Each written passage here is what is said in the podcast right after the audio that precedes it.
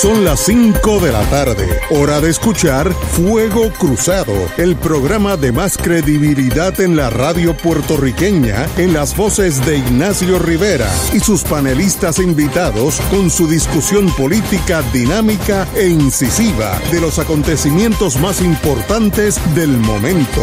Fuego Cruzado comienza ahora.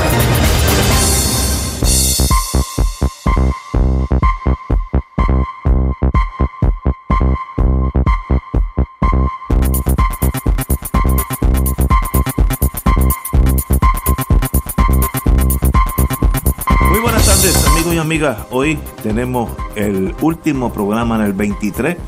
Yo estoy loco porque pasa el 23, porque el 23 ha sido un año trágico para el mundo Ignacio. entero. Felicidades. Felicidades a ti, Manolo. Felicidades, compañero doctor. Oye, este es el único sitio del mundo donde me dicen doctor. No, eh, te dicen por- porque lo eres. No, ahora, ahora me dicen candidata. Eh, un candidato, yo, yo tú me quedaba doctor. Yo. Saludos, saludos Qué a todos. bueno. Bueno, Muchas felicidades a todos. Tenemos, como estamos interrumpiendo un, un, ciru- un cirujano, un doctor oncólogo que siempre nos llama, yo sé que está ocupadito, eh, vamos con el doctor Cabanilla. Doctor, diga usted. Sí, ¿qué tal? Saludos a todos. Saludos a la radio la audiencia. Estamos aquí en Cabo Rojo, así que perdone que estoy de vacaciones y que van a estar oyendo un montón de ruido en trasfondo. No, está, está entrando muy bien. Y yo, yo no sabía que los doctores cogían vacaciones. Eso. Espero que no tiemble la tierra. De vez en cuando. Diga usted. Pues las noticias hoy están un poquito mixtas.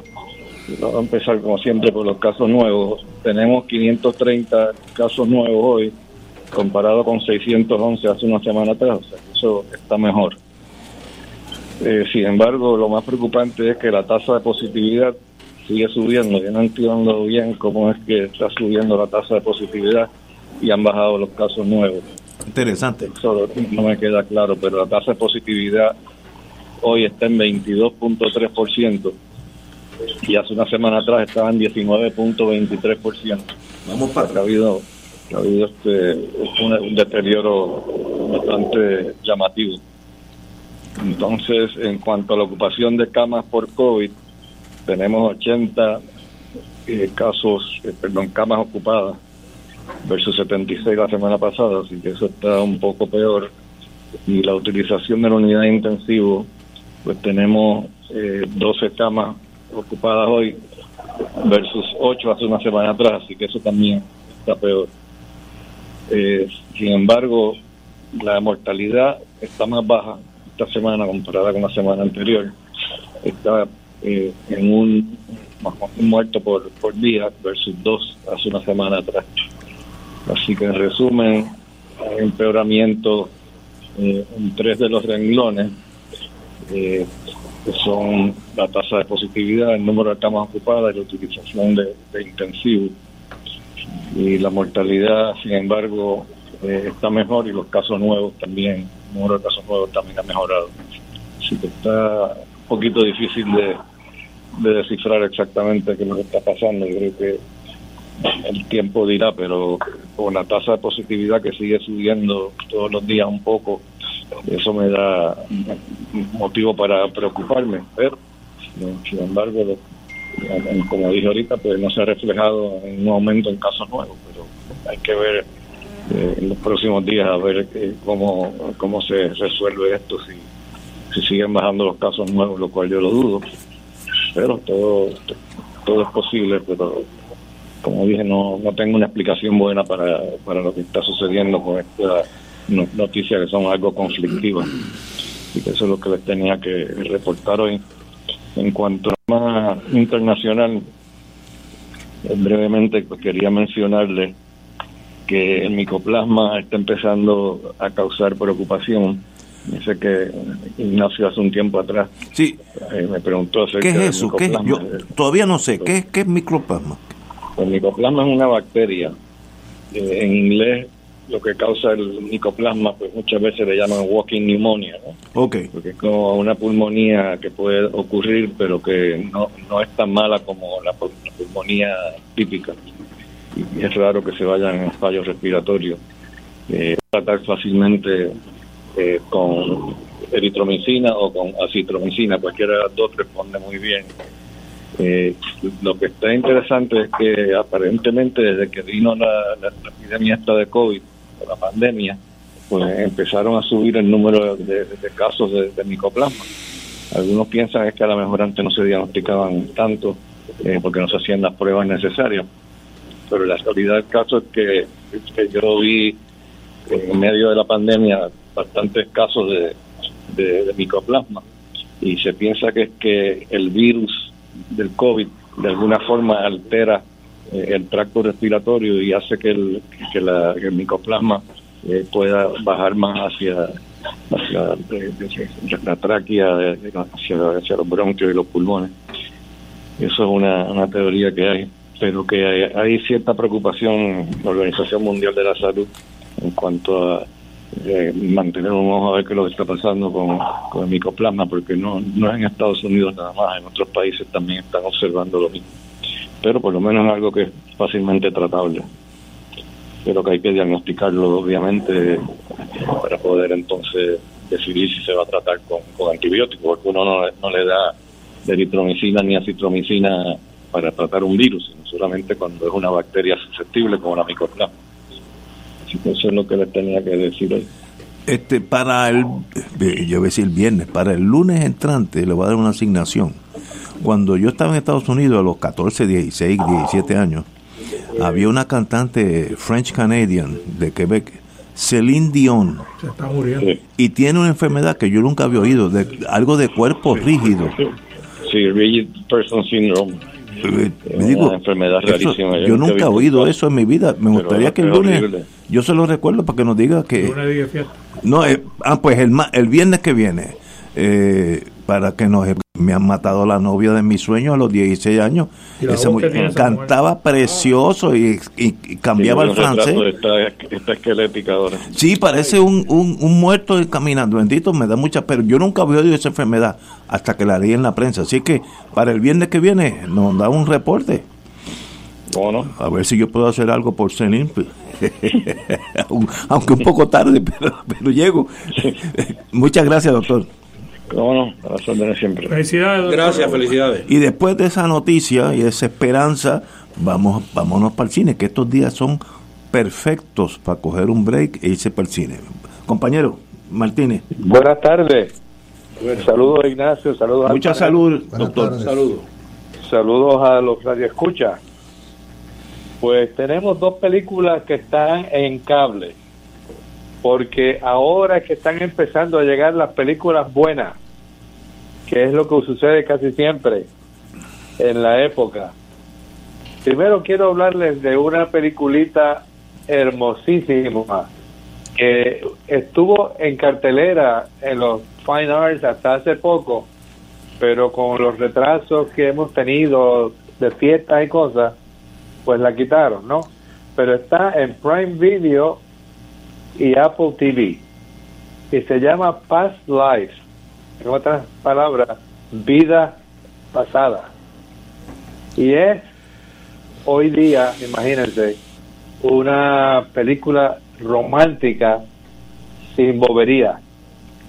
Es una pareja de jovencitos que se conocen en Corea, en Corea del Sur, cuando son chamaquitos, ¿no? Cuando son este teenagers, adolescentes y luego pierden contacto porque ella se muda con su familia a Toronto y luego a Nueva York y se vuelven a encontrar 12 años después. Y no les cuento más porque ahí está el secreto de esta obra tan tierna, tan eh, eh, bella, eh, que, que tiene un gran sentido del gusto que es el romance romántico, aunque sea una, este, aunque sea que, eso ya ha pasado de moda. De que si, que si quieren verla, esta se puede ver con los compañeros y las compañeras. Muy bien. Así es que, fenómena. También está en Netflix la película que se llama Maestro. Es de la vida de Leonard Bernstein como ustedes saben, Leonard Bernstein, quien murió en 1990 como a los 73 años, era un fenómeno musical y mediático. El tipo tenía un programa de para la gente joven. Me acuerdo. Donde explicaba la música de los grandes compositores y eso se convirtió en un hit enorme. Además de eso, él escribió una obra de teatro, la música, de algo que nos acerca mucho al corazón a nosotros, que es la música de West Side Story. Y tanto así que esa, esa obra lo hizo bien rico. Y entonces él se casó eh, con Felicia Montealegre, que era una, una actriz, y este él tenía un problema, él tenía, él era homosexual y ella tuvo que bregar con eso durante toda su vida. La película es bastante buena. Eh, la, lo que a mí me llamó más la atención es la actuación de la persona que hace de la esposa de Bernstein, que es la actriz Carrie Mulligan. Y la, esta señora está tan estupenda en esta película que pensé que a lo mejor la película se debe haber llamado Leonard y Felicia. Pero de todos modos, véanla porque les da una idea de la vida de Bernstein, sus mm. problemas y su influencia en la cultura norteamericana. De paso, este es el más grande director norteamericano que jamás ha existido, por supuesto. Y este y piensen que también escribió la partitura para nada más ni nada menos que On the Waterfront, ah, la famosa película de Marlon Brando. De Marlon Brando, sí. Sí, pues de modo que esa, esas dos te las recomiendo altamente y que pasen un gran fin de semana que tengan buenas vibras con su familia y que tengamos todos felicidad en el 2024. Doctor, muchas gracias por su ayuda todo este año, que de vez en cuando uno necesita salirse del mundo cotidiano, irse en buen cine y relajarse, y usted nos ayuda mucho a apuntar a dónde debemos ir y a dónde no debemos ir. Así que muchas gracias por su ayuda. Pues muchas gracias a ustedes. Señores, vamos a una pausa y regresamos con el programa Crossfire. Fuego Cruzado está contigo en todo Puerto Rico. Oro 92.5 FM te invita a recordar y disfrutar la historia de uno de los grupos más famosos que ha trascendido generaciones. The Beatles Magical Tour del 8 al 20 de agosto del 2024. Viaja con nosotros a Inglaterra en un encuentro musical y cultural lleno de historia. Visitaremos las ciudades de Londres, Stonehenge, Oxford, Stratford upon Avon, Chester, York y Cambridge. En Liverpool visitaremos los lugares relacionados a The Beatles incluyendo una noche la Caverna Club para disfrutar de música en vivo. El viaje incluye pasaje por Iberia, hoteles cuatro estrellas, todos desayunos, servicio privado de autobús, impuestos y cargos hoteleros. Información Culture Travel 787-569-2901 y 787-454-2025. Espacios limitados. Nos reservamos el derecho de admisión. Ciertas restricciones aplican. Culture Travel, licencia 152 a V90. Navidad que Oro 92.5 FM, la excelencia musical de Puerto Rico y Radio Paz 810 AM te invitan a escuchar este sábado. Clásicos navideños a las 5 de la tarde por aquí este sábado 23 y 30 de diciembre dedicado a Marco Antonio Muñiz. Música, anécdotas con el auspicio de Gandules Goya y Lucio Restaurant. Clásicos navideños dedicado a Marco Antonio Muñiz por Radio Paz 810 AM y Oro 92.5 sábados 23 y 30 a las 5 de la tarde. También disfrútalo por Radio Paz 810.com y Radio Oro FM.com. Era ya la madrugada cuando se escuchó una voz. Descubriendo a Cuba con solo boleros. Regresamos a Cuba a petición del 8 al 16 de abril de 2024 visitando La Habana, Viñales, Cienfuegos, Trinidad, Santa Clara y Varadero. El viaje incluye pasaje aéreo internacional, alojamiento y desayuno, también un acompañante desde Puerto Rico a cargo del grupo, todos los almuerzos y cenas, visitas según descritas en el programa, visado de entrada a Cuba y las propinas. Entre la variedad de actividades y experiencias, recorreremos La Habana Vieja, degustaremos platos típicos y el famoso cóctel mojito. Visitaremos el Museo del Rey a las terrazas y viñales. Además, pasaremos por la hermosa ciudad de Cienfuegos, conocida como la Perla del Sur, y culminaremos en la playa de Varadero. Para mayor información, llama al 787-963-1116. Viajamos con pasaje cultural 787-963-1116, descubriendo a Cuba con solo boleros del 8 al 16 de abril.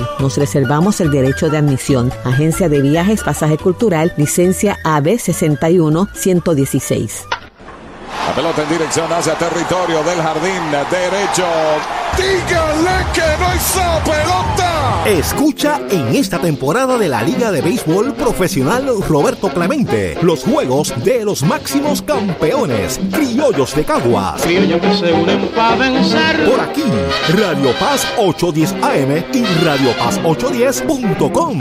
Porque Caguas sabe a béisbol. Este parece.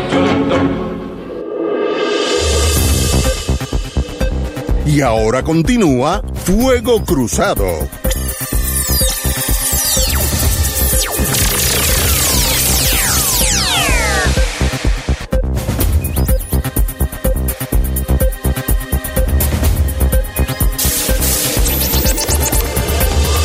Regresamos amigos y amigas. Oye, eh, en estos días yo casi siempre salgo en Navidades para ver la nieve y sentirme más americano de lo que soy, etcétera. Estoy vacilando, estoy en un buen mood de, de Navidad. Te vale que aclare. Pero yo siempre en la Navidad me voy con los nietos, etcétera. Y esta vez no, no me fui. Y decidí yo con mi esposa, pues vamos a estar tranquilos, tú y yo, y eh, vamos a hacer todos juntos en las próximas semanas, etcétera.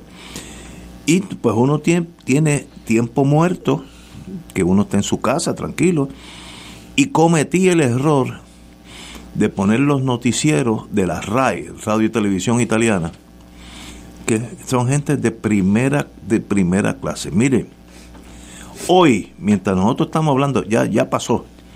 Israel le cayó arriba al sur de Gaza y Dios sabe los cuantos mató. O sea, hoy, hoy, no estamos hablando del año pasado, es hoy, hoy. Y entonces en el mismo noticiero hay una ofensiva, yo iba a decir soviética, Rusia. rusa, en Ucrania, que tumbando caña. Este año 23 ha sido trágico para la humanidad. Eh, mire, yo no quiero que muera un musulmán, un palestino, ni un israelita, ni un ucraniano, ni un ruso. Estamos casi en el año 2024 y la, la- la humanidad no ha encontrado formas de vivir en paz, es matándose uno a otro. Rusia, Rusia tiró hoy más de 100 cohetes, bombas, más de 100 a Ucrania. Pues tiene que haber matado, no sé, 500 mil personas, no, no tengo idea. Pero qué tragedia que estamos, cu- cuando se acabó la Guerra Fría, nosotros pensamos, oye, qué bueno, ahora podemos vivir en paz y todos vamos a cogernos de las manos. Y al revés, estamos dejando un 23 eh, ensangrentado totalmente. Dios sabe, los israelitas, bueno, los israelitas se sabe, el fin de semana pasado mataron 15 soldados israelitas en combate, que eso, eso es eh, atentar contra la, eh, la fuerza divina de los israelitas. Así que imagínate lo, lo que va a pasar en Gaza. Eh, y, lo, y Ucrania lo mismo. ¿Cuántos miles de ucranianos no han muerto?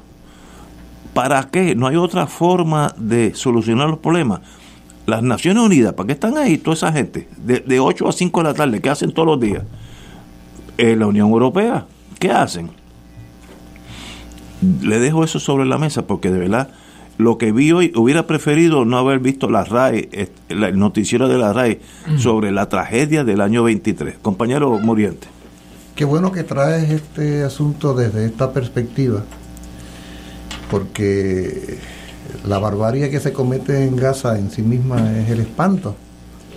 Bueno, lo que está sucediendo en Ucrania, la verdad es que también es el espanto. Eh, en dos dimensiones distintas, ¿verdad? Eh, y uno se pregunta un poco lo que tú te preguntas, Ignacio, eh, que estamos en pleno siglo XXI, se pensaría que la humanidad ha alcanzado niveles de sensibilidad humana y social eh, como en ningún momento en la historia.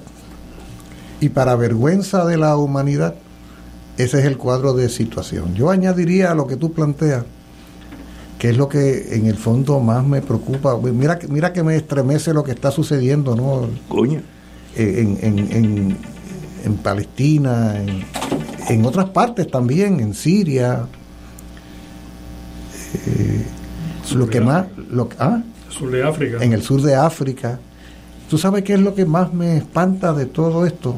El sentido de impunidad con el que se actúa, los niveles de degradación social a los que ha llegado el valor de la vida. No nos olvidemos que el primero de los derechos humanos, de los cuales tanta ostentación hacemos, ¿verdad? Las sociedades modernas, es el derecho a la vida digna. Ese es el gran derecho de todos los derechos, el derecho a la vida digna y cómo hemos llegado a vivir en la indignidad mayor.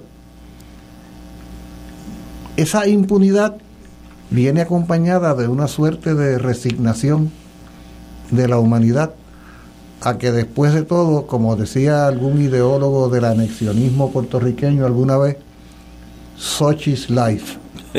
Así es la vida. Y lo mejor es mirar hacia el otro lado Oye, mirar hacia el otro lado es lo que ha hecho mucha gente, demasiada gente en el planeta entero. Hoy estamos aquí a 30, a 29. Hace cuatro días se celebró la Navidad, sobre todo en las sociedades judeocristianas.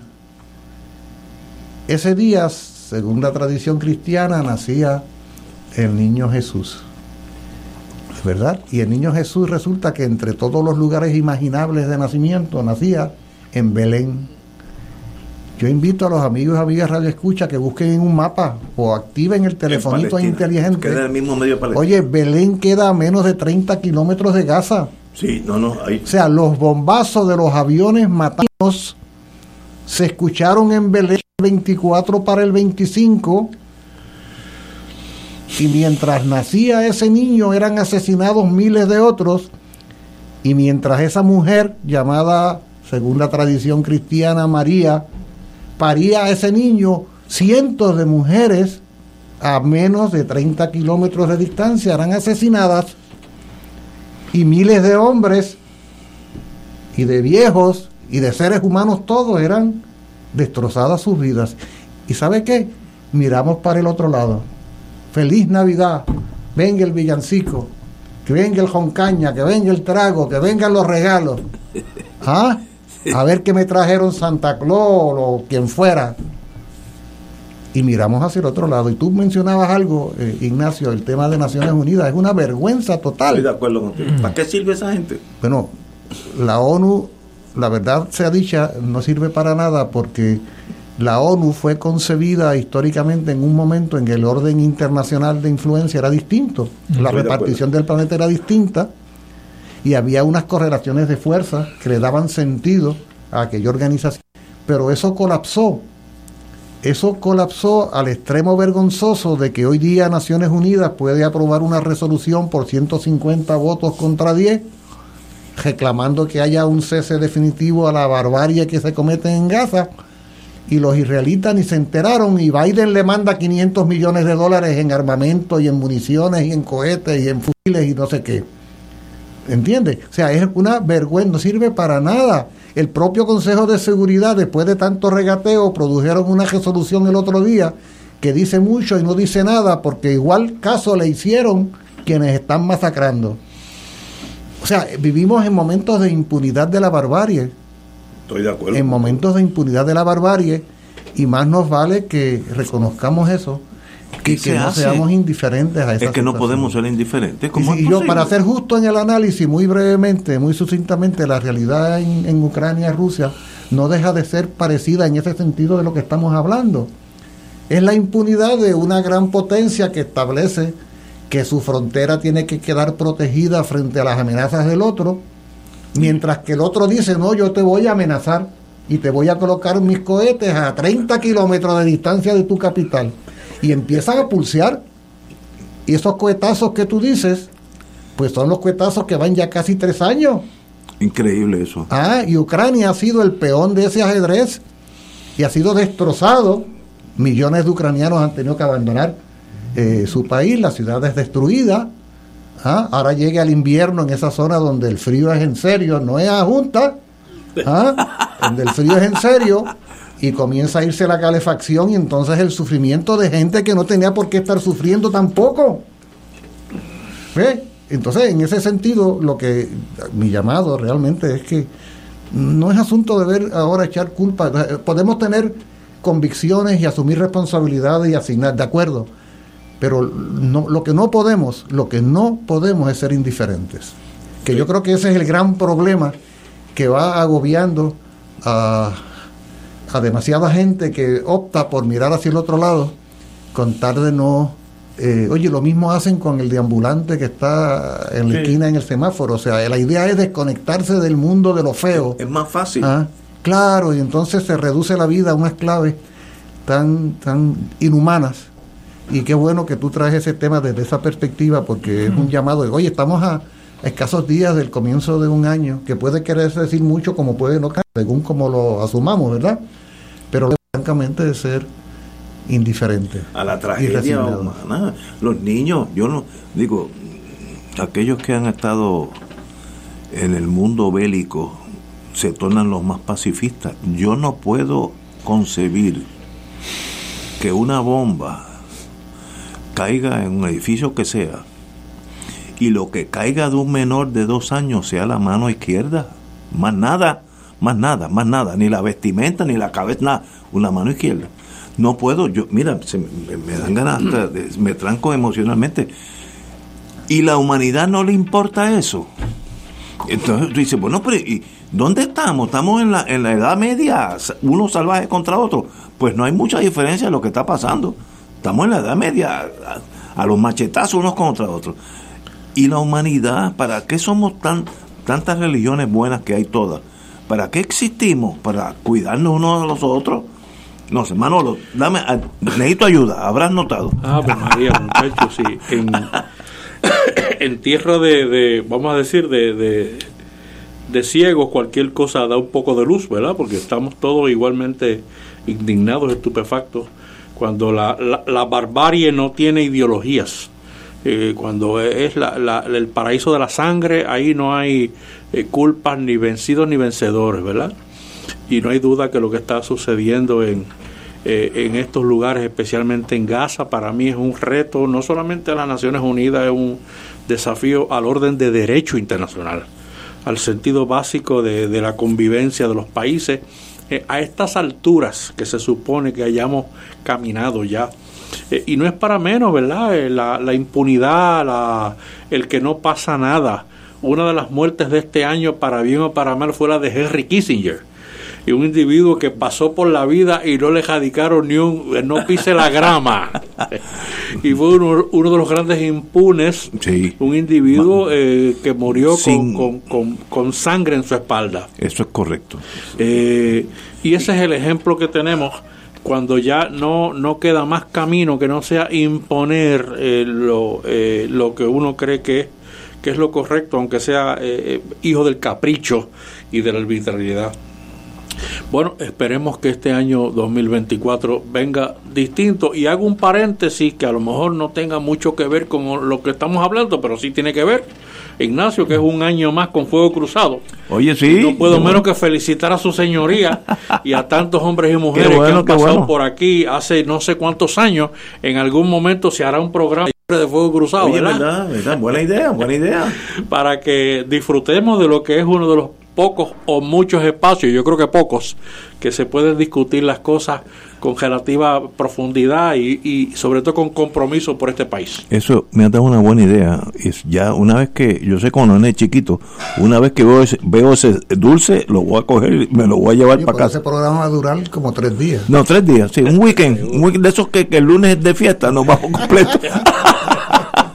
y ellos, Oye, tú sabes que, por lo menos yo creo que la mayoría, no sé si todos, pero la mayoría y de los seres humanos cuando están empezando el año y estamos a dos días de finalizar el 23, pues uno reflexiona sobre cómo le ha ido la vida, no solamente a uno, la vida al país donde uno vive, la vida a la región donde uno vive, al mundo donde uno vive.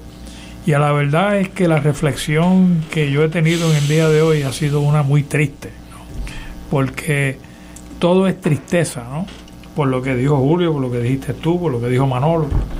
Eh, el mundo es un sitio muy triste en este momento. No hay convivencia de seres humanos que uno pueda pensar que va a haber una construcción positiva del mundo en que vivimos. Y eso es, y el ejemplo es, Puerto Rico, ¿sabes?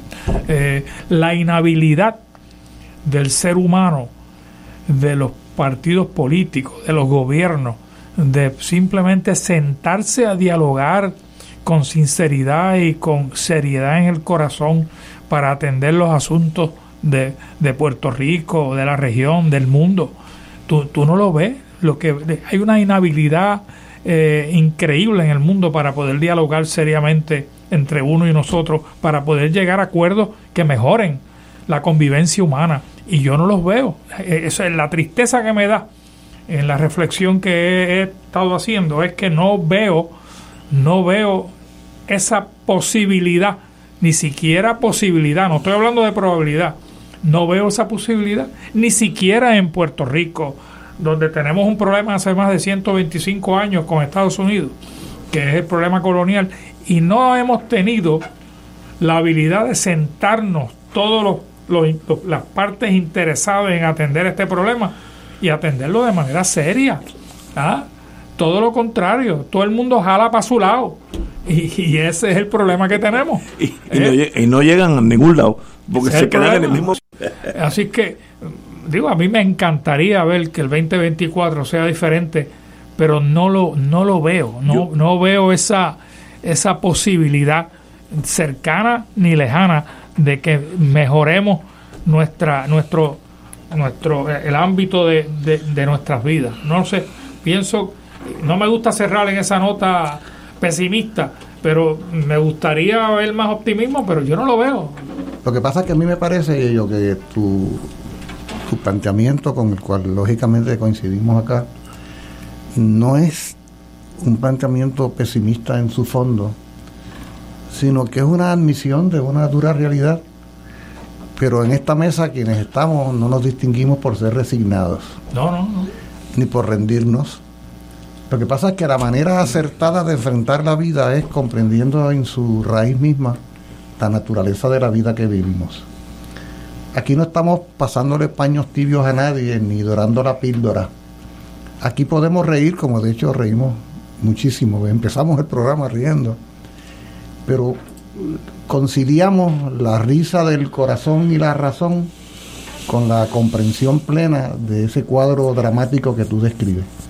O sea, no es por resignados ni por pesimistas que ponedo- ponemos el dedo en la llaga. Es todo lo contrario. Es porque queremos ser constructores de un porvenir mejor. Hombre, claro. Pero los porvenires mejores se construyen desde el reconocimiento de las carencias de las que adolecemos en el presente.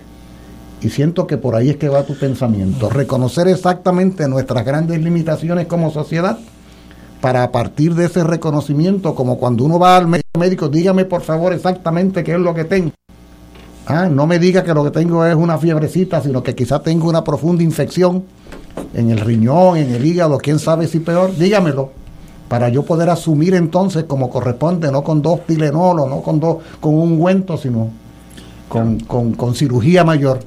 Y nosotros estamos en la disposición de hacerle cirugía mayor al país. Hombre, claro. Porque creemos en el país. En el mundo político nuestro no quieren esos grandes retos o cambios. Lo que hay es silencio. Óyelo, oye. eh, Por eso es que tan valioso y tan certera la- el planteamiento del compañero Manolo Rivera de que este programa merece ser reconocido en su larga historia de afirmación y de optimismo, justamente. Aquí en este programa los pesimistas no son permitidos. Esa es buena idea. Es otra idea que te voy a robar hoy. Los pesimistas no son not welcome no, en no, inglés no, para que, no. para que cojan el Y monte. mira la ironía. Podemos tener mil discrepancias Sí, sobre pero el porvenir, pero pero, somos- creemos en el porvenir. No, y, y somos hermanos Mira- de verdad en este la- programa. Y la ironía es que todos los sectores que están ahora mismo combatiendo, ya sea en el campo de batalla o en el campo de las ideas, son religiosos. En su- en su- Ah, bueno. mira, mira en Palestina, están los palestinos, que son los musulmanes, están los, los judíos, son religiones que, que, que se supone que aboguen y promuevan el bien. Y Puerto Rico también, o sea, el cristianismo, aquí, la mayoría de la gente es católica, pero también los protestantes son So- cristianos. Somos cristianos. Ah, Y todas esas religiones se supone que promuevan el bien.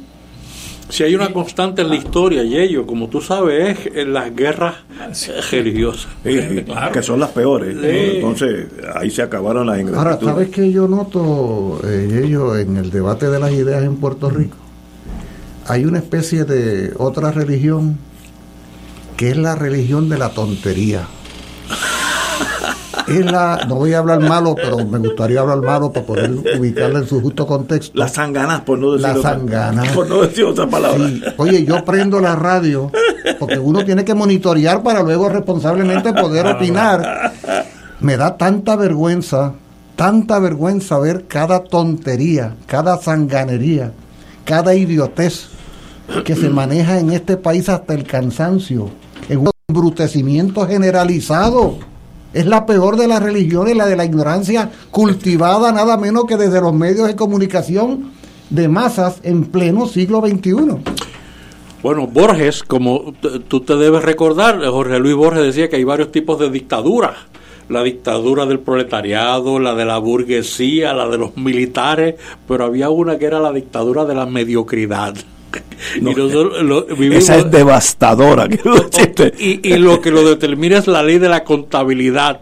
¿Cuántos más o menos piensan de esta manera y se forma la dictadura? Lo que está planteando Julio no es otra cosa que una tiranía. La tiranía de la mediocridad, de la sandez.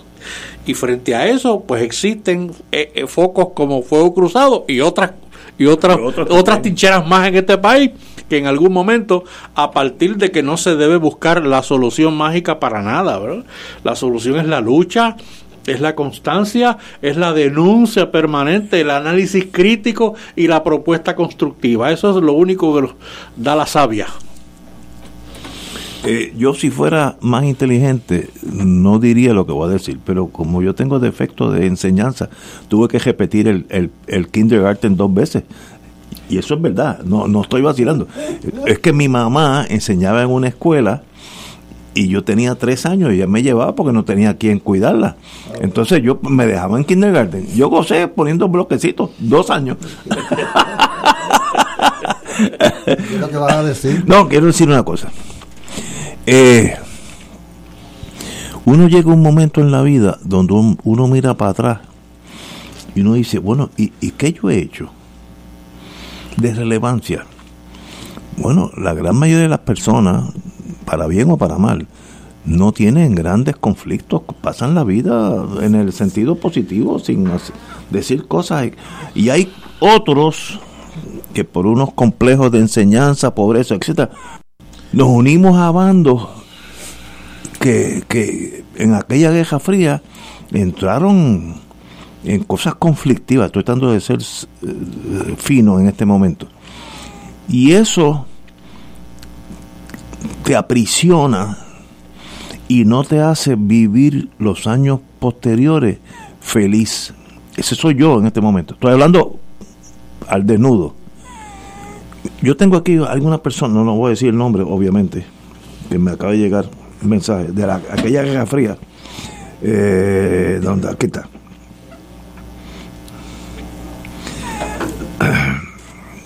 Cito. Igualmente, hermano, mucha salud y felicidad en el 24. Recibe un fuerte abrazo, deseándote lo mejor de la Navidad, pero muy en especial con muy buena salud. Espero verte en X en algún momento. Un fuerte abrazo, X.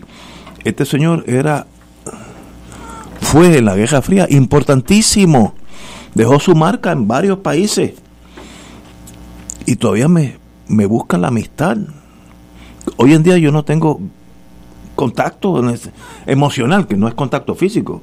No tengo contacto, pero ese mundo vuelve y me, me, me aprisiona. Y ya yo por razones, tal vez por la efecto negativo de la amistad con ustedes, ya yo soy pacifista.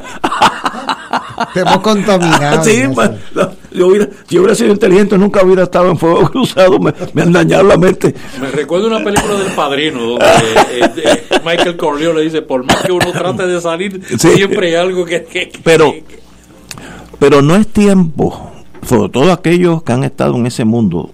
Tengo a mi izquierda uno, Yello, que estuvo en el conflicto de Vietnam, etcétera. No estoy muy seguro de qué lado, pero eso es aparte. Porque como eso, son de esos populares, eh, ¿cómo, ¿cómo se llaman los populares Sober- autónomos? soberanistas. Asociación. Uno no sabe de qué lado estuvo allá, pero hablamos eso después, después de la... estoy Era tan joven que no tenía ni en realidad ningún criterio. Tú sabes que eso es. Por eso es que la gente, y estoy hablando en el caso mío, van tan jóvenes a la guerra. Porque pues, uno, no, uno no puede, uno no tiene conocimiento para discernir, discernir. Está en ese proceso de No, entonces, entonces ¿sabes cómo es el sistema? Te dan, tú tienes 21, 22, 23 años. Estás en unas condiciones físicas, pasaste el paracaidismo, pero riéndote, etcétera, etcétera. Bueno, tú eres John Wayne. Y un señor un día te da un, un pasaporte, como tipo pasaporte, que dice, este señor trabaja para X agencia de los Estados Unidos. No puede ser detenido, no puede ser cuestionado. y si usted tiene alguna duda sobre esto, llámese directamente al presidente de Estados Unidos al número tal, que no era el presidente de Estados Unidos. Si tú llamas a ese número, te contestaba una persona en la agencia y se hacía pasar por el White House. 22 años, ¿tú crees que tú puedes absorber ese poder? Te hace daño permanente. Porque tú de verdad tienes el poder de hacer cosas no tan buenas, pero malísimas también. Entonces, ¿cómo tú luego llegas a ser un ser humano normal? Muy difícil. Eso deja una, unas estrías en el, en el cañón de revólver, que esas estrías se quedan ahí para siempre. Tú puedes controlarlas, Pero mira, Ignacio, pero eliminarlas, y, y digo eso de los dos bandos, porque eso es de, de los dos, esto no es de un lado nada más. Para Oye, nada, estoy para- hablando mucho hoy. Hoy cuando llega a casa me regañan la en ese entrenamiento militar al cual yo entré después de graduarme de la universidad eh, y me recuerdo a- eh, fui a entrenamiento de infantería a Fort Benning Georgia Fort Benning. Eh, y Home of the Infantry. lo que te preparan es para matar ¿no? Seguro, Eh, pues, fíjate lo que me decía aquel sargento cuando gritaba What's the spirit of the bayonet? ¿cuál es la bayoneta? Claro. to kill Pues, ves, Y tiene razón. to kill. That's it. Matar, matar y matar. Y eso es el entrenamiento que tú recibes y eso es lo que a ti te, te lavan el cerebro. Ese es el llamado bootcamp. Bootcamp, sí, pero bootcamp en el caso mío era de oficial, ¿no? Pero sigue siendo bootcamp, ¿no? Este, era un bootcamp un poquito más sofisticado, pero era bootcamp, ¿no? Igual, igual la bayoneta es para matar. Para No, matar. la misma bayoneta. La misma que usa el clave como que lo usa el oficial. Claro, y el arte, el arte no, esto, la prerrogativa de matar con o sin razón da mucho poder y da mucha ¿Qué, qué? fortaleza psicológica. Mira, mira, muchacho. Yo, yo- yo he visto a personas humildes de este país o de este mundo siendo meramente eh, eh, eh, organizadores de estacionamiento, diciéndote a ti dónde debes de estacionar y diciéndole al otro muévase hacia atrás y al otro muévase hacia adelante y eso le da un poder extraordinario. Y tú le ves con una cara de que esa persona cree que la paz del mundo está en sus manos. Y él ejerce el poder de determinar quién se estaciona en qué en qué lote. Y es que uno dice caramba el poder embruja el poder Sí, eh, eh, deslumbra y eh, además si ese poder te permite matar pues olvídate el caso eso es, por eso es que todos los países del mundo tienen ejércitos y esos se entrenan para, para el, bien de la nación, pero a veces se tornan agres- agresores y eso pues deja manchas para siempre. Uno, yo he tenido la suerte, ahora estoy hablando en serio, ustedes no, bueno, ya yo me conoció cuando era joven, porque estábamos los dos en Washington, pero ustedes no me conocieron a mí cuando yo tenía 25, 26 años. Si tenían que, mire Ignacio, vete a Buenos Aires y mata a todos los residentes de la provincia de Buenos Aires. Sí, señor, y se, acabó Buenos Aires. Y de esos hay rusos y hay alemanes. Es una, una forma de lavarle el cerebro a alguien, de tornar una persona normal en un robot, para bien o para mal. Usualmente para mal, pero, pero eso pasa. Luego hay unos que nunca se desconectan. Yo tuve un amigo mío, puertorriqueño de familia francesa, que nunca se pudo quitar de Vietnam y se daba de mercenario en todos los países donde había conflicto, no importa qué lado, porque no no no pudo salir de eso. Muy muy buena persona de paso, lo quiero mucho. Este, la última que se, ya, se retiró, vive en, en París. Me imagino que acompañado de alguna otra niña bonita, porque yo, yo lo conozco. Esas personas nunca salieron de la guerra. El daño emocional fue tanto que no puedes destetarte, no, no, no puedes echar para atrás. Yo tuve la ventaja de conocerlo a ustedes, sujetos del comunismo internacional. no es, hablando en serio, me ha venido muy bien porque yo conocí, para mí los independentistas eran comunistas. Mira qué fácil es la vida.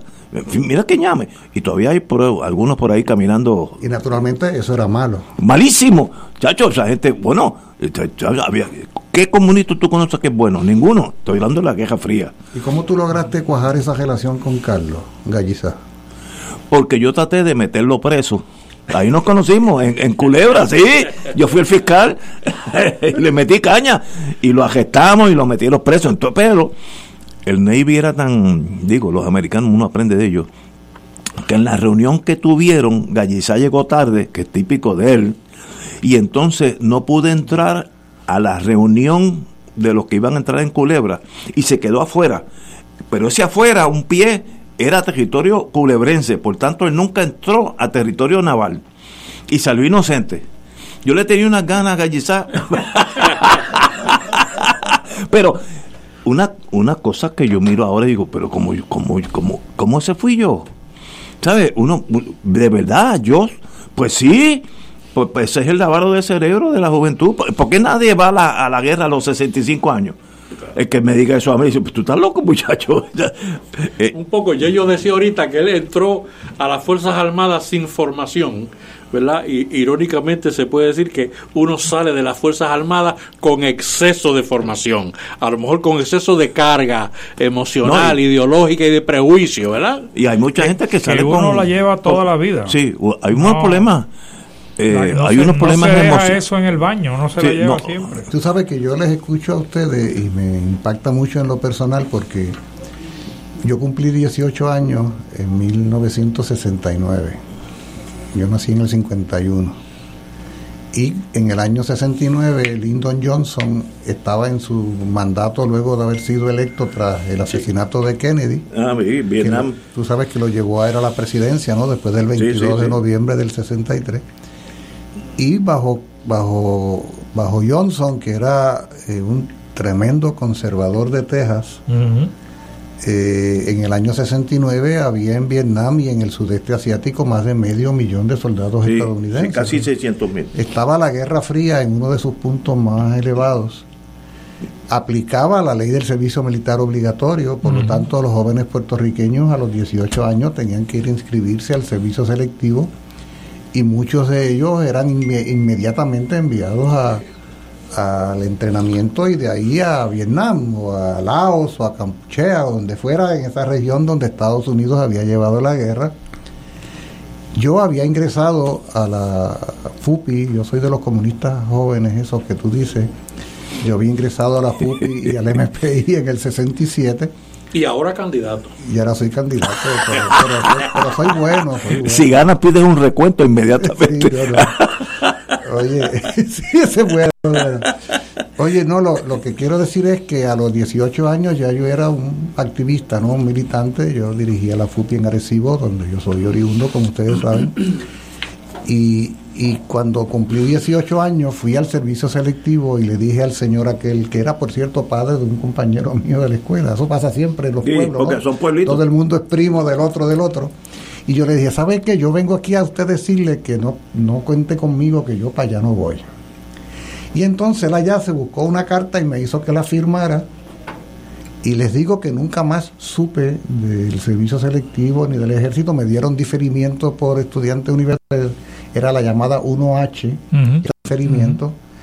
Y eh, nunca más supe de lo que eran las Fuerzas Armadas de Estados Unidos. Y les digo ahora a la distancia que creo que entre las decisiones más importantes de mi vida, una de esas fue aquella.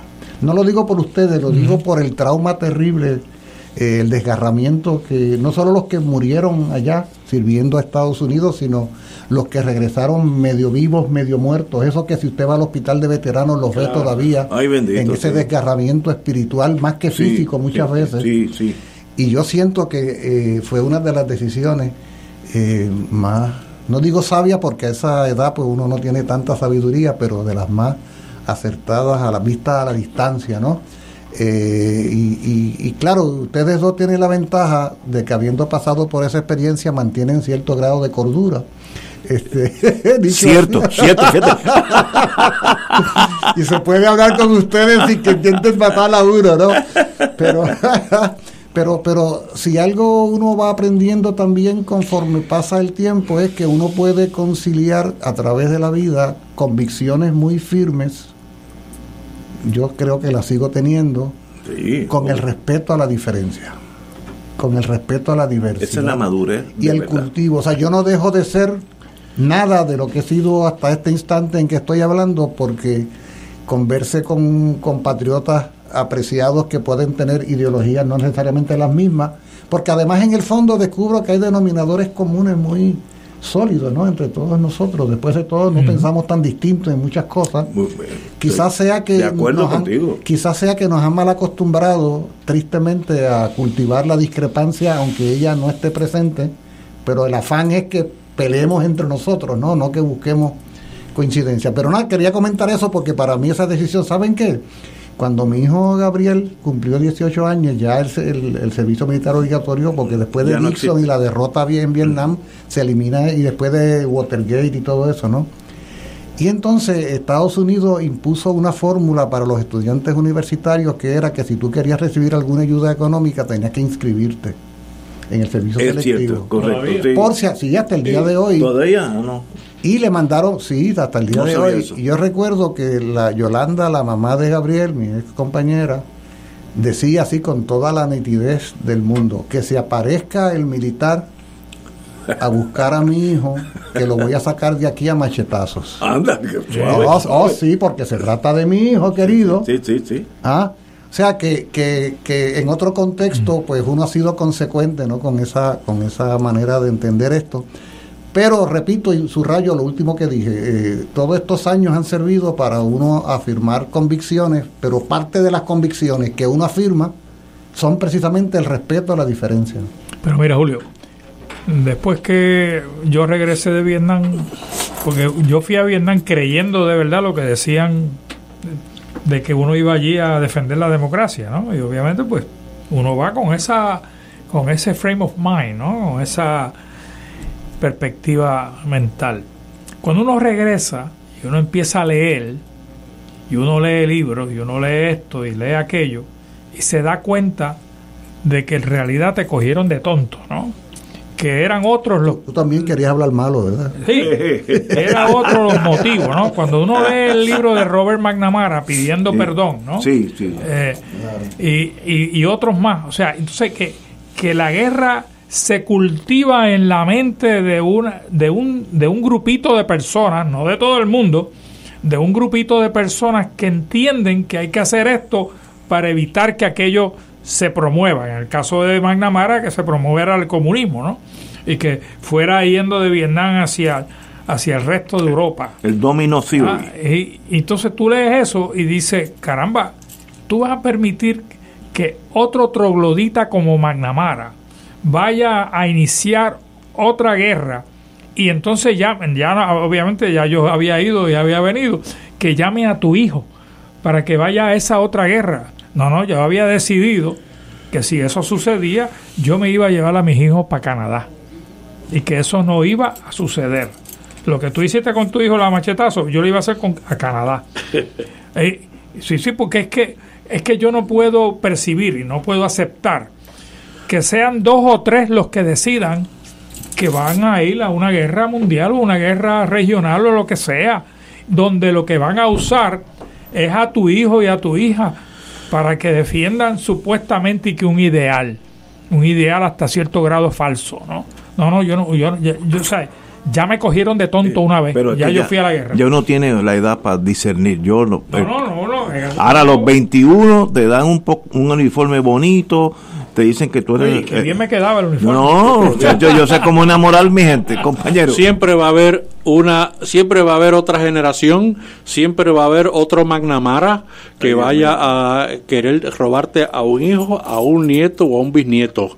Porque si no es con el anticomunismo, es con el antitejorismo. Si no es con el antitejorismo, es algún enemigo se va a buscar eh, eh, el mundo que está, parece que diseñado para que viva de la guerra y de la sangre. Eh, a mí siempre me han dicho que la gente muere cuando eh, nadie más habla de ti. Bueno, tú tendrás que esperar después que te muera como 60 o 70 años para que muera el último que te conoció, ¿verdad? Para que nadie ha- hable de ti. Bueno, pues si eso se, eh, si eso es aplicable a las guerras, yo creo que la Guerra Fría no ha muerto. La Guerra Fría está vivita y coleando en la medida en que la humanidad la reproduce constantemente con un esquema de buenos y malos. Antes los malos eran los comunistas, ahora los malos son los otros, los que sean.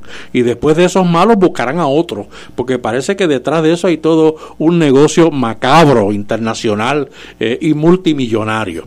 Así que eh, la, la denuncia que hay que hacer es que no importa cuáles sean los muñequitos, no importa cuáles sean eh, las circunstancias, la guerra simplemente es un pecado y es una permanente tomadura de pelo, por no hablar malo, porque yo tampoco hablo malo. Pero. O queremos, queremos. Vamos a una pausa, son 18 horas. Fuego Cruzado está contigo en todo Puerto Rico.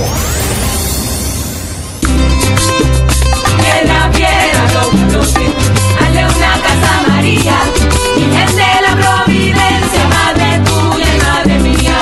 Únete a las piedras vivas del santuario de la Virgen de la Providencia en Cupey. Para más información, 787-646-9448. 787-646-9448 o santuario de la providencia.org. Una casa María. Aquí la llama se enciende cada tarde a las 5 porque escuchas Radio Paz 810 AM, WKBM San Juan y retransmite en diferido WOROFM Corozal San Juan, la Casa de Fuego Cruzado, el programa de más credibilidad en la radio puertorriqueña. Radio Paz te ofrece el mejor motivo para levantarte temprano y disfrutar el comienzo de un nuevo día de lunes a viernes con Enrique Liboy y Radio Paz en la mañana. La dosis perfecta de noticias, deportes y éxitos musicales de todos los tiempos, humor y curiosidades, calendario de actividades y tus peticiones musicales por el 787-300-4982. Conéctate con el 810 AM de lunes a viernes con Enrique Liboy y Radio Paz en la mañana. Tradición del año. Oro 92.5 FM, la excelencia musical de Puerto Rico y Radio Paz 810 AM te invitan a escuchar este sábado. Clásicos navideños a las 5 de la tarde por aquí este sábado 23 y 30 de diciembre dedicado a Marco Antonio Muñiz. Música, anécdotas con el auspicio de Gandules Goya y Lucio Restaurant Clásicos navideños, dedicado a Marco Antonio Muñiz por Radio Paz 810 810 AM y Oro 92.5 sábados 23 y 30. A las 5 de la tarde. También disfrútalo por Radio Paz 810.com y Radio Oro FM.com. Todos los jueves Radio Paz y la Administración del Seguro Social te ofrecen un espacio informativo para orientarte y aclarar todas tus dudas sobre los requisitos y obligaciones para poder disfrutar de sus beneficios. Plantea tus preguntas por el 787-349-82 y conoce antes que nadie los detalles concernientes a cambios y nuevas regulaciones escuchando todo sobre Seguro Social con Víctor Rodríguez. Los jueves a las 11 de la mañana, Paz 810 AM. Fuego Cruzado, el programa de más credibilidad en la radio puertorriqueña, es ahora la tribuna abierta de análisis noticioso, con diversas perspectivas que exploran el trasfondo de lo que acontece a diario y cómo nos afecta. Escucha Ignacio Rivera y sus panelistas invitados de lunes a viernes en Fuego Cruzado en transmisión diferida a las 10 de la noche por Oro 92.5 FM. Y ahora continúa Fuego Cruzado.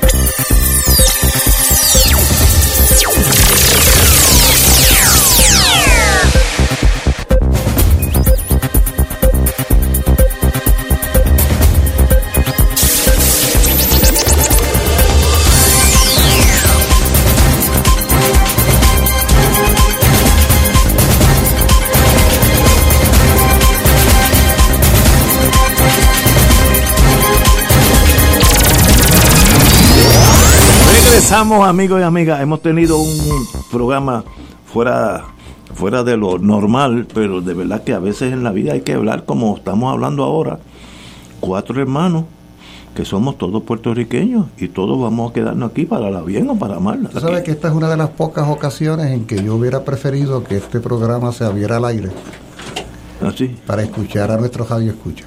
Ay, qué interesante. Porque este, fíjate que este es un programa que tiene alcance nacional, donde menos nos lo imaginamos, hay un compatriota o una compatriota escuchando este programa. Sí, sí. En cualquier esquina del país. Sí, sí, sí, sí. De hecho, aquí hay estaciones de radio que tienen su programación diaria autónoma y, cuando y- llegan las 5 de la tarde abren a fuego cruzado. Es correcto, es correcto. O sea que aquí esto se oye por todos lados y siento que un programa como el de hoy hubiera sido ideal para poder escuchar a nuestros queridos amigos y amigas Radio Escucha.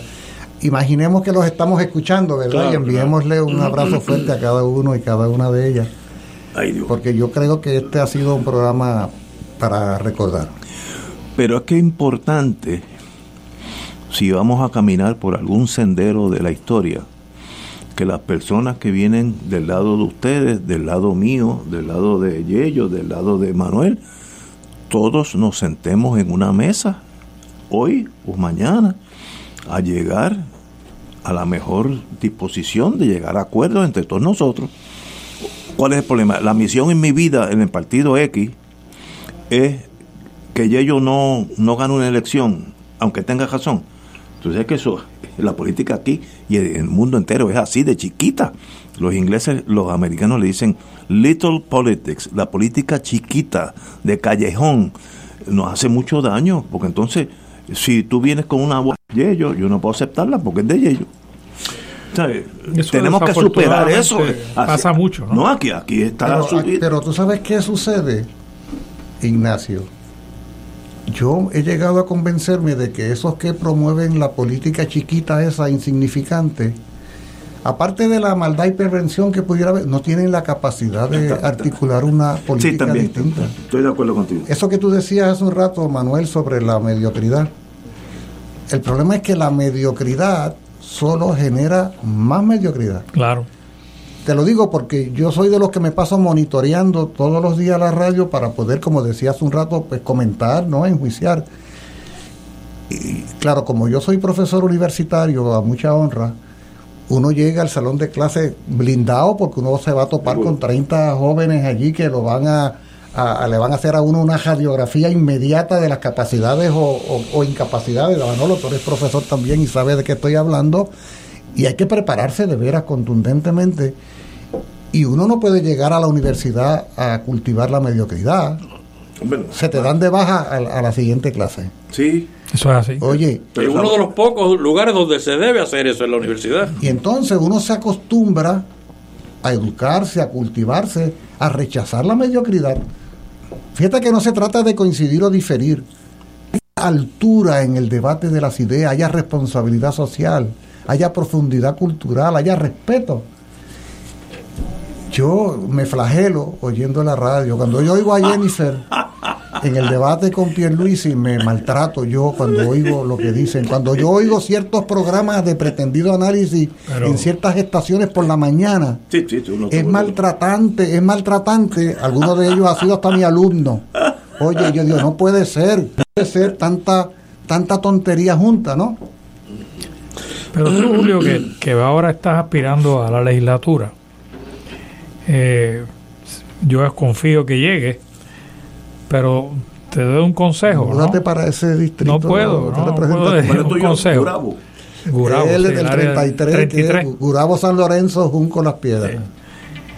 Cuando uno llega a la legislatura y uno se cree que tiene una buena idea hacia adelante, una buena idea para legislar, para el bueno y para el país, va a encontrar muchas veces resistencia de esa mediocridad que tú estabas hablando.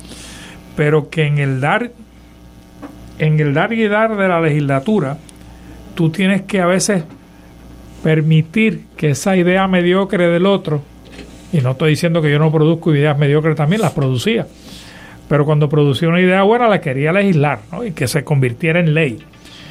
Pero tenía que dar paso a una idea mediocre para lograr ese voto a favor de mi mejor idea. Ay, Dios mío. Porque si no lo hacía, pues ninguna se adoptaba. Entonces eras un pedante, un engreído. Es correcto. Así Bueno, que yo siempre me preguntaba, Yello, lo que estás diciendo ahora, yo decía, eh, eh, claro, en unos niveles de ingenuidad que ya los he superado, ¿verdad? Que caramba, un, un legislador independentista para lo único que debe servir en la legislatura es para promover la independencia. Eso es falso. Uno, un legislador tiene que hacer un montón de cosas. La legislatura es un laboratorio de, de toma y daca, de negociación, sin renunciar a lo que son los principios, una serie de cosas. Pero eso es extraordinariamente difícil, ¿no? Eh, y todavía sigue siendo el lugar en donde eh, los independentistas y los de las minorías pueden tener alguna visibilidad, alguna... eh, en donde el dicho popular, darle el ala para comerle a la pechuga, se convierte en una realidad. Y es bien difícil las personas que tienen con mucha carga de principios, etcétera. Pero por suerte, la legislatura que se llama Fuego Cruzado, Claro. Eh, la, Los vara, viernes. la, vara, la vara es alta. Y el entrenamiento de aquí es buenísimo para él. Bueno, pero lo importante es que todos nosotros, nosotros cuatro y los que nos están oyendo, queremos de Puerto Rico en los próximos 10, 15 años. Esa es la meta. ¿Cómo llegamos allá de la mejor forma posible? Pues tenemos que dar los fanatismos, las tribus, los tutsis y los hutus, de- tienen que dejar sus machetes en sus casas y sentarnos y hablar cuál es, cómo mejoramos la economía, cómo mejoramos la educación. Eso no tiene colores azules y colorados y orange, ahora hay un montón de colores, los que sean. Es, ¿Qué hacemos con la educación para que todos nosotros tengamos mejor educación? Lo que pasa, Ignacio, es que para poder hacer lo que tú dices y llegar a ese mejoramiento en 15 años, tenemos que poder superar nuestra condición colonial. Porque hay muchas áreas, hay muchas áreas, bueno, hay muchas áreas, hay muchas áreas donde no tenemos el poder para hacer esas mejorías, ¿no?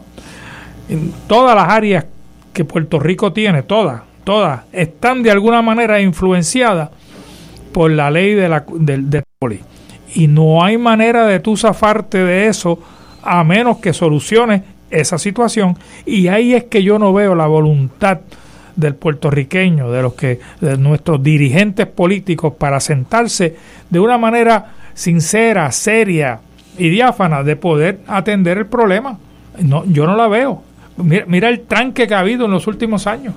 Me llama la atención que en dos ocasiones el libre asociacionista del grupo ha sido el que ha llamado la atención al hecho de que el primer gran problema que habría que resolver es justamente el problema del poder político si queremos enfrentar con éxito la solución a lo demás. Qué bueno que no sea un independentista porque lo que indica es que la comprensión sobre la naturaleza nefasta del colonialismo trasciende la condición particular de los independentistas que a veces piensan que son los únicos que, que tienen este tipo de análisis y en este país se ha ido ampliando el espectro cada vez más, donde se genera una unidad de propósito, porque yo no puedo que, menos que decir que coincido 100% con ese planteamiento.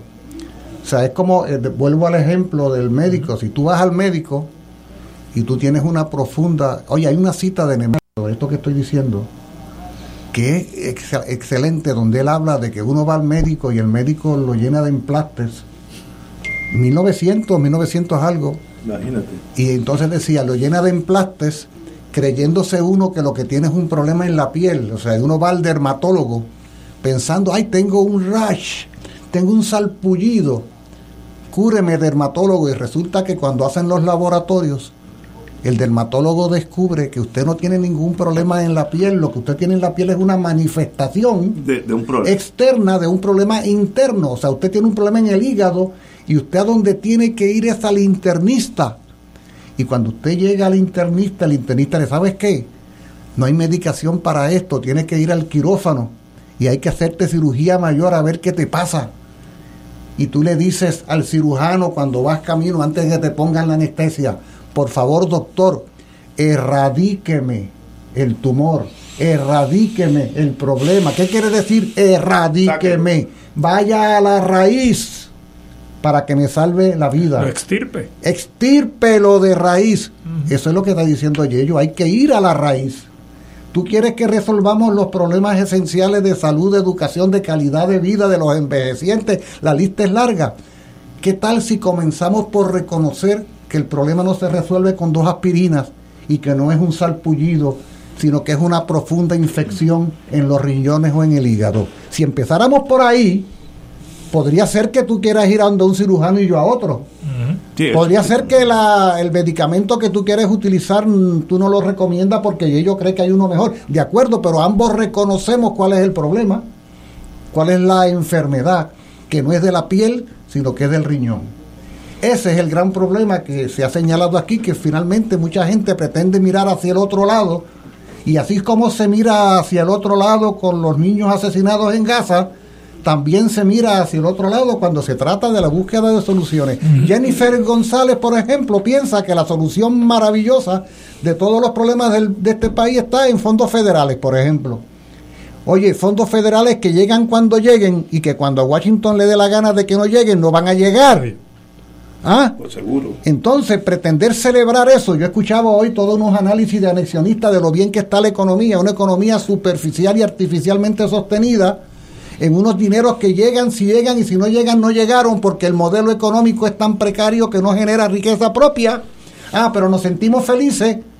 Ah, nos sentimos felices o se sienten algunos felices porque llega un chequecito, porque hay eh, la, la, la renta negativa o porque hay una tarjeta de la familia. Ah, porque nos creemos que de veras el problema es un sarpullido en la piel. Hasta que comiences a no poder levantarte, porque lo que tienes es un serio problema. Claro, además se, se obvia el hecho de que todo análisis que se haga en este país sobre lo bien o malo regular que está se da descontando 5 millones de compatriotas. Así cualquiera. Claro que baja el desempleo si los que estaban desempleados tuvieron que irse del país. Lo mismo que De pasó acuerdo. después de Operación Manos De a la acuerdo. Obra, que Teodoro Moscoso se llenaba la boca diciendo que había bajado el desempleo. Pues caramba, si había 500 y tantos miles de puertorriqueños en la finca del este de Estados Unidos que se habían ido a- a- al Bronx a vivir. Ah, menos perro, menos pulga. Pero ese análisis en este momento no existe en Puerto Rico, en el plano político, que eso es lo que puede cambiar el sistema. Eh, nosotros podemos levantar la bandera, pero alguien tiene que cogerla en el plano político. La- Bueno, todo la- lo contrario, existe la superficialidad No, no, en el plano no, político. Ayer tú Se veías sigue- en la se plana. sigue siendo- yendo gente de aquí. Sí, tú veías ayer en la en el periódico una oportunidad maravillosa para los dos eh, que contrincantes del PNP en, en esa primaria, donde el Nuevo Día le, le dedica las primeras seis o siete páginas y le pregunta a un periodista, a la señora González, que cómo ella, cómo ella evalúa su trabajo del 2023. ¿Ah? Y la contestación empieza, estoy mirando al 2024 porque veo que va a ser un gran año. ¿Ah? Pero ven acá, pero si eso no fue lo que te preguntaron. Sí, pero ¿Ah? los políticos contestan Volvemos lo que a la contestar. superficialidad, ¿no? Son análisis astrológicos. Sí. Es Walter Mercado Revisited, dirían en inglés. Pero fíjate que yo, yo noto, por supuesto, que hay que ir a la raíz. Este país parece ser que tiene sus propias maneras de ir a la raíz y que a lo mejor no, no sea exactamente la que nosotros contemplamos. Y yo creo que este país está ya ensayando un plan B para ir a la raíz de los problemas, que es promoviendo una diversidad, promoviendo una, eh, un multipartidismo, promoviendo unas candidaturas muy diversas, eh, metiéndole un dedo dentro del ojo al bipartidismo, es decir, reestructurando eh, la, la, la gobernanza, eh, eh, planteando otras alternativas. Puede que eso no sea lo que nos lleve al tumor directamente, pero, pero amplía las probabilidades. Es como un descubrimiento de prueba, mucho más amplio.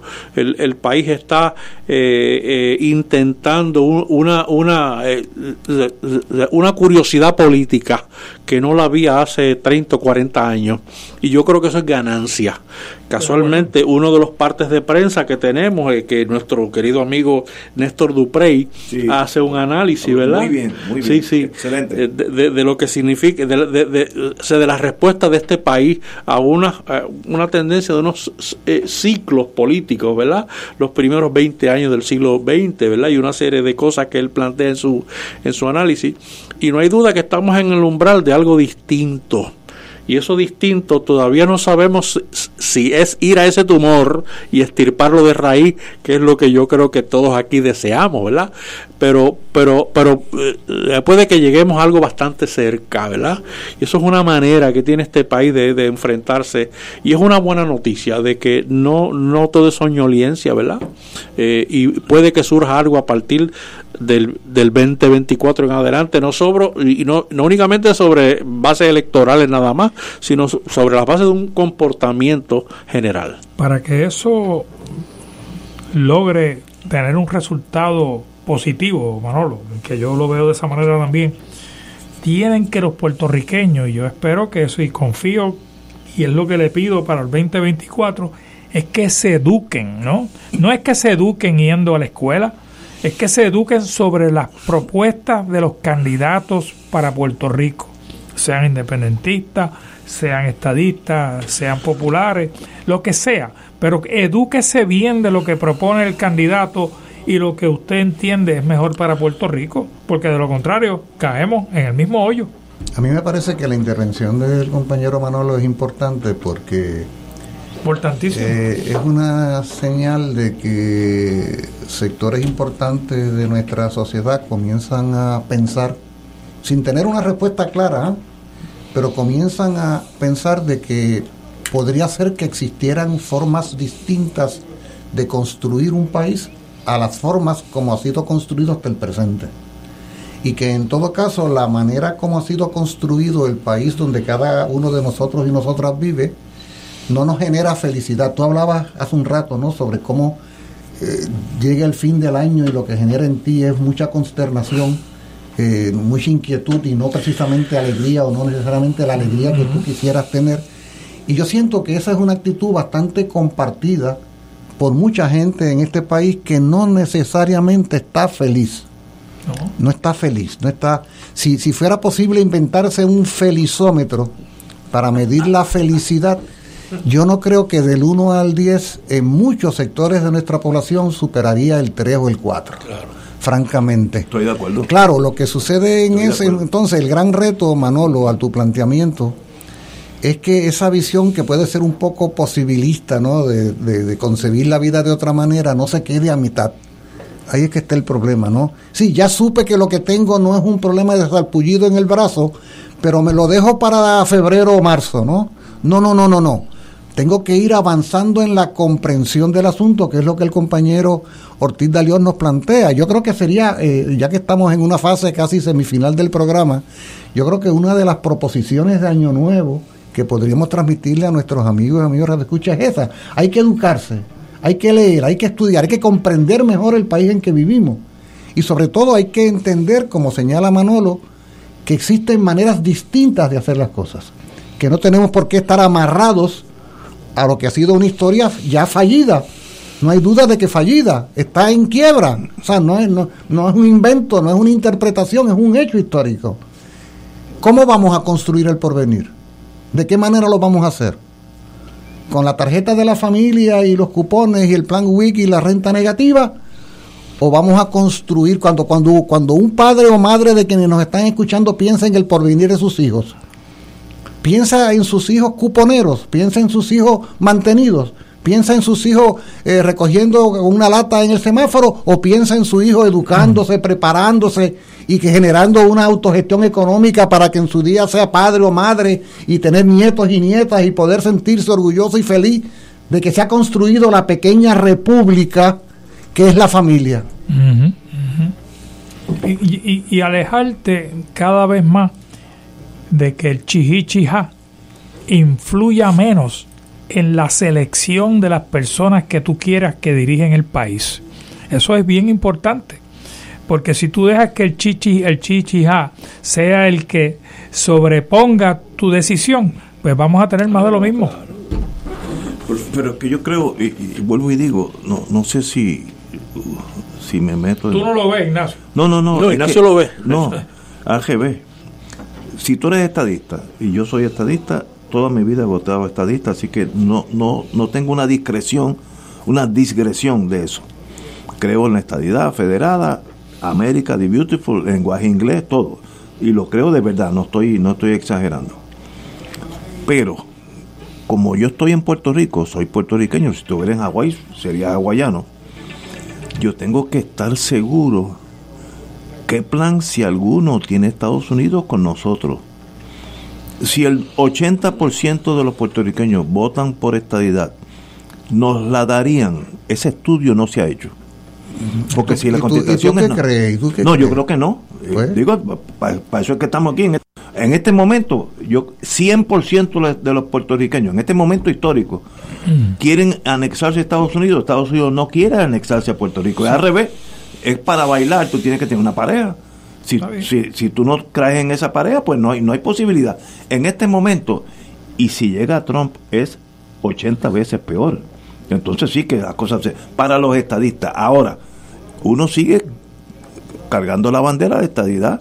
Ahora, ese estudio se ha hecho. Por ejemplo, ¿qué opciones tiene Lela? Ninguna. Pues, pues, pero ha- han hecho ese estudio. Bueno, el estudio. Pero- ya, ya básicamente el Congreso, el Congreso, el Supremo, Ah, bueno, el sí. Ejecutivo ya te rechazó esa Ah, bueno, opción de estatus. pero- en el 80 en- Ok. aprobó un proyecto de ley que lo excluía. Y hoy y este año se radicó otro, el mismo, que se que lo excluye. Ok, pero vamos Y yo creo que eso es un paso de avance. Claro, claro. Ahora, ahora el problema está en esos populares que no quieren aceptar eso, tienen que digerirlo, digerirlo y en el año que viene venir con una perspectiva nueva, pero no pueden seguir amarrados a la tranca de Lela. Pero eh, hay un ese partido tiene el mismo problema que tiene el. Partido Nuevo, que es tiene un cadre de los oldies que están amarrados al pasado. Por eso es que yo he querido que tú invites a este programa en un viernes a Juan Zaragoza. Que ahora, que ahora los anexionistas, ¿sabe cómo le dicen? ¿Cómo? Yeisa. ¿Cómo es eso?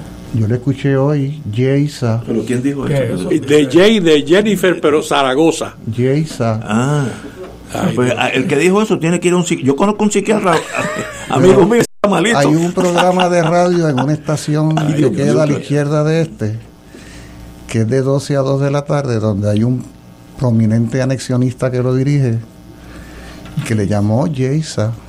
Yo quisiera... Pero es que no, no Pero entiendo. ¿con cuál? ¿Y qué- Es un, es un eufemismo, es Una tontería, superficializar es y de minimizar el candidato. Claro, porque el único Pero- ahí que parece tener algún tipo de madurez Claro, es claro, Juan claro, Zaragoza. claro. Por eso yo quisiera, como lo hemos tenido en el pasado, valga decir, Sí, sí. y con quien hemos trabado una relación Excelente de mucho persona. respeto. Lo que pasa que yo quisiera escuchar de su voz, de su boca, las argumentaciones que él hace, por ejemplo, a los planteamientos que hace el compañero Ortiz Daliot Claro. el que se lanza como candidato a gobernador del Estado Libre Asociado. ¿Cómo tú concilias? La, la clave está en esto, Ignacio. ¿Cómo tú puedes conciliar la comprensión que tú tienes de la real naturaleza del ELA, de la, de- de la crisis general, con irte a defenderlo entonces como candidato a gobernador? ¿Cómo tú puedes hacer eso? O sea, ¿cómo se hace eso? Como único, que Zaragoza esté dando, como tú decías, del ala para comer de la pechuga, que quiere decir, ¿sabes qué? Negarse a sí mismo. Pero- Eso es terrible. Ahora, ahora, en torno a la el ELA auto, es que La libre asociación. libre asociación. La libre asociación El es- Estado Libre Asociado Soberano. Ok, la- la- el nombre que tú quieras. Estados Unidos ha en- entertain, ha, ha- Bueno, lo, lo ha, en- ya lo ha aceptado. Lo incluyó en el proyecto que aprobó en la Cámara de Representantes y volvieron a incluirlo en el proyecto que está ahora mismo ante la consideración Pero de la ese- Cámara ese- y en el Senado también. O sea, en los dos sitios ya ha habido una aceptación de esa opción de estatus político para Puerto Rico, incluyendo, incluyendo, cosa que yo creía que no iba a haber, incluyendo una ciudadanía por el mero nacimiento en Puerto Rico, igual que la que tenemos ahora.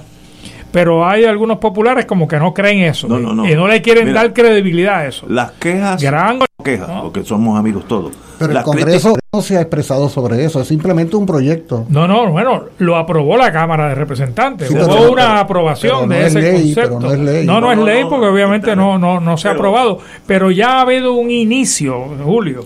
Ya ha habido una aceptación de una Cámara de Representantes que son 435, que son los que verdaderamente representan al pueblo americano. Los senadores es un club de, de- millonarios, ¿no? Eh, pero ha habido ya esa aceptación. La aceptación ahora que tiene que haber, eh, Ignacio, es del Partido Popular, de los que no creen en eso. Bueno, eso voy a decir, las críticas porque siguen hablando de que le quitan el voto. No le están quitando el voto. Nosotros no le estamos quitando el voto ni Julio, ni Manolo, ni tú, a nadie. Se lo está quitando el que tiene que quitárselo, Pero- que es la metrópoli. ese Partido Po- Popular clásico está aferrado a los años 40 y las críticas mayores que yo he oído a la autonomía tuya vienen del Partido Popular, no Sí. vienen ni del No, no, Partido hombre, Nuevo. claro, claro Pero que una sí, cosa, claro pero sí. fanáticos. No, de hay que algunos de ellos, radicar allí. algunos- algunos de no, ellos. no, pero gente poderosa en el Algunos- poder. no, no poderosa, porque pero influyente. Una de las características del colonizado en cualquier latitud es que se convierte en el más ferviente defensor de su condición subordinada. Hay un libro de Guillermo Baralt, compañero profesor retirado, historiador, que se llama Esclavos Rebeldes. Eh, se ubica a principios del siglo XIX, donde él narra varios intentos de levantamientos de esclavos en Puerto Rico. Todos ellos fracasaron, ¿sabes por qué? Porque entre el grupo de esclavos siempre hubo alguno que le tuvo más miedo a la libertad que al amo. Y la noche antes iban a donde el amo y le decía, amo, mañana fulano, fulano y fulano van a quemarle el cañaveral, van a querer matarle a usted. Claro, el amo agarraba a todo el mundo, colgaba del árbol más alto a todos ellos y a ese esclavo traidor Le, lo compensaba. le daba un canto de pan, le daba una camiseta. bizcochito. Y, ah, pero además, pero además era, iba a ser a partir de ahora el esclavo en quien menos iba a confiar, porque ese esclavo traicionó a los suyos. Y, y el problema, Julio, es que en el Partido Popular, esos dos o tres que tienen una gran influencia contaminan a los que creemos que podemos tener una salida. Hombre, claro que los conocemos. a todos. Pero el, el, el, el ELA existe, eh, el acuerdo entre Estados Unidos y Puerto Rico existe, la común moneda, están ahí y lo dicen de verdad. Bueno, el acuerdo no, la imposición. por Bueno, la imposición sí, pero estamos de acuerdo. Pero fíjate, es que el bipartidismo eh, que, que se está eh, barajando en este país en los últimos años consiste precisamente de ese anquilosamiento de esa parte del Partido Popular, grande o pequeña, que está en la línea del PNP, ¿verdad? Que es la, la, la, el- la retranca del conservadurismo eh, y de que aquí no cambie nada. Pero en el otro lado está su señoría hacia acá, ¿verdad? Que es la, la- la- el otro espectro, que es el que yo confío que cada día es más grande, es más variado y es eventualmente el que más va a influir. Pero mira, mira, Va- mira va- el resultado de esa contaminación. Zaragoza, que mencionó Julio, en su entrevista, te acepta que es soberanista, Sí, pero sí, entiende que hay que poner las Sí, cosas sí. en orden Primero que dentro ganar de para ELA, luego- cosa que a mi juicio, digo, él, lo es, él es candidato a la gobernación, no yo, a mi juicio es imposible. Bueno, oh, tenemos que ir a una pausa y regresamos with Crossfire. Fuego Cruzado está contigo en todo Puerto Rico. Te saluda el Padre Milton y te invito a que me acompañes al Perú tras los Santos del Perú y la huella de los Incas del 26 de enero al 6 de febrero del 2024. Iremos a Lima, Cusco, Machu Picchu, Valle Sagrado, el lago Titicaca y Puno, entre otros. Será una experiencia única. El viaje incluye boleto aéreo y vuelta, traslados, alojamiento en hoteles 4 estrellas superior, autobuses con aire acondicionado, propinas, impuestos, desayunos, almuerzos y cenas y las entradas a todos los lugares descritos en el programa. Marca ahora y reserva tu espacio llamando a Puerto Rico Viaja al 787-918-8989. 787-918-8989. Si estas restricciones aplican, nos reservamos el derecho de admisión Puerto Rico Viaja, licencia U85. Fuego Cruzado, el programa de más credibilidad en la radio puertorriqueña, es ahora la tribuna abierta de análisis noticioso, con diversas perspectivas que exploran el trasfondo de lo que acontece a diario y cómo nos afecta. Escucha Ignacio Rivera y sus panelistas invitados de lunes a viernes en Fuego Cruzado en transmisión diferida a las 10 de la noche por Oro 92.5 FM. Amigos y amigas, te saluda el Padre Milton y quiero agradecer a todos los que hicieron parte de nuestra campaña Ángeles Misioneros. Quiero recordarte que si recibiste la boleta en tu casa, devuélvela con tu cheque o tu giro postal. Y si no pudiste llamar durante la campaña, todavía puedes hacer tu aportación. Búscanos en ATH Móvil en la sección de donar como Radio Paz 810. Ahí puedes hacer tu aportación y escribe en el comentario Ángeles Misioneros. Que el Señor siga multiplicando abundantemente esos donativos y que podamos seguir adelante levantando nuestras estaciones de radio para ofrecerle al Señor lo mejor que le podamos dar. Gracias por su aportación y sigamos trabajando para tener una mejor Radio Paz. Fuego Cruzado, el programa de más credibilidad en la radio puertorriqueña, es ahora la tribuna abierta de análisis noticioso, con diversas perspectivas que exploran el trasfondo de lo que acontece a diario y cómo nos afecta. Escucha Ignacio Rivera y sus panelistas invitados de lunes a viernes en Fuego Cruzado en transmisión diferida a las 10 de la noche por Oro 92.5 FM. La pelota en dirección hacia territorio del jardín derecho. Dígale que no esa pelota. Escucha en esta temporada de la Liga de Béisbol Profesional Roberto Clemente los juegos de los máximos campeones, criollos de Caguas. Criollos que se unen para vencer. Por aquí, Radio Paz 810 AM y Radio Paz 810.com. Porque Caguas sabe a béisbol. ¿Qué te parece, chulito? ¿Qué te parece, chulito? Navidad que vende, tradición del año.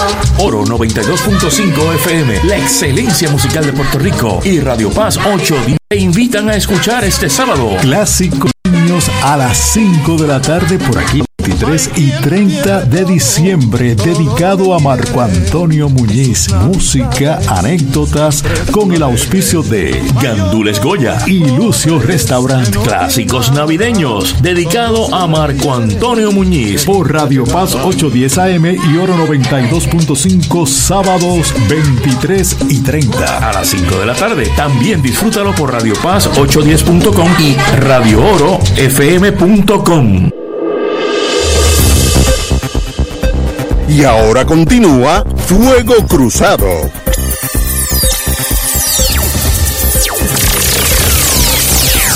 Regresamos, amigos y amigas, Fuego Cruzado. Vamos a aterrizar aquí ahora en Puerto Rico.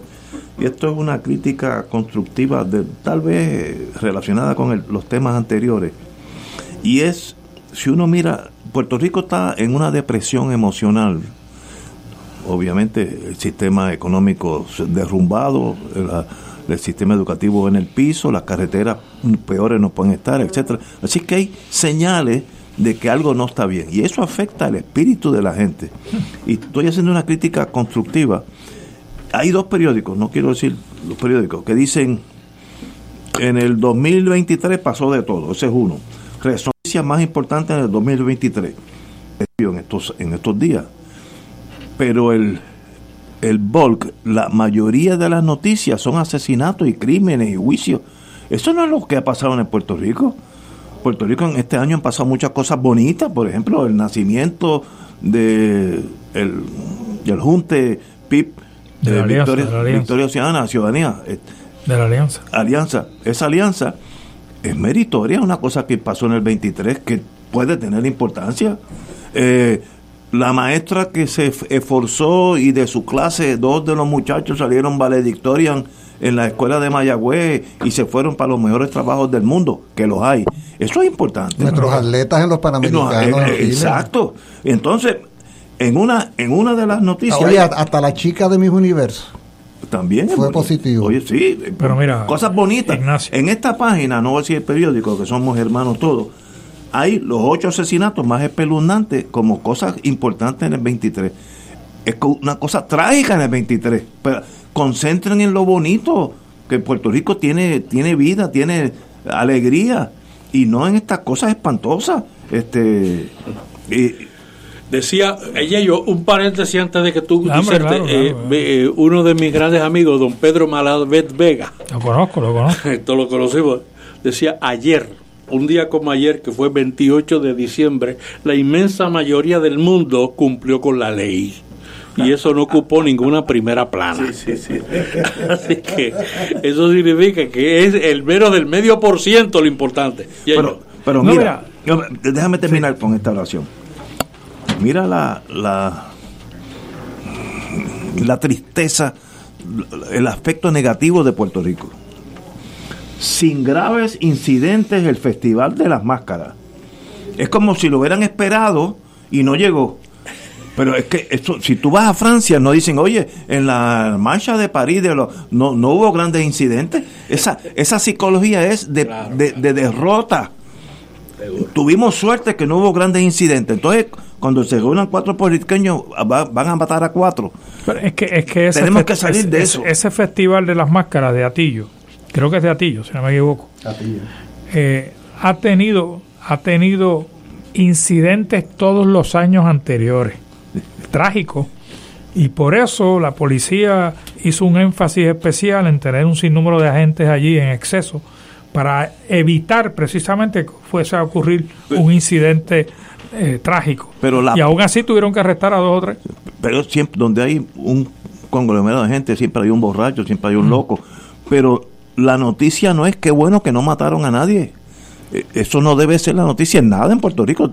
Debe ser la excepción, el asesinato. Lo que pasa es que hay cuando cuando tú vas analizando día a día a día a día, tú llegas a la conclusión de que hay cálculo y premeditación en la proyección de un país que se hace pedazos sin posibilidades de recomposición. No se trata de obviar los problemas sociales, incluyendo violencia y criminalidad, por favor. No se trata de obviar para nada los feminicidios que han ocurrido en el año 23. Es que lo decíamos hace un rato cuando hablábamos de que no se trata de mirar hacia el otro lado cuando tengas una condición. Se trata de que tú tienes que apostar a la vida. Se trata de que tú tienes que apostar. Es como cuando tú analizas la relación con un hijo tuyo que tiene algunos problemas, una hija. Tú dices, tiene estos problemas, tiene estos otros en la escuela, en la universidad, personalidad. Pero yo lo quiero profundamente, yo quiero que él avance y prospere. Yo no quiero que lo metan a la cárcel, yo no quiero negarle. Yo no renuncio a él. Entonces es una especie de renunciación al país. ¿Sabe cuál es la lógica consecuencia de eso? El enfoque de que te acabes de ir para la Florida. Porque allá se vive mejor.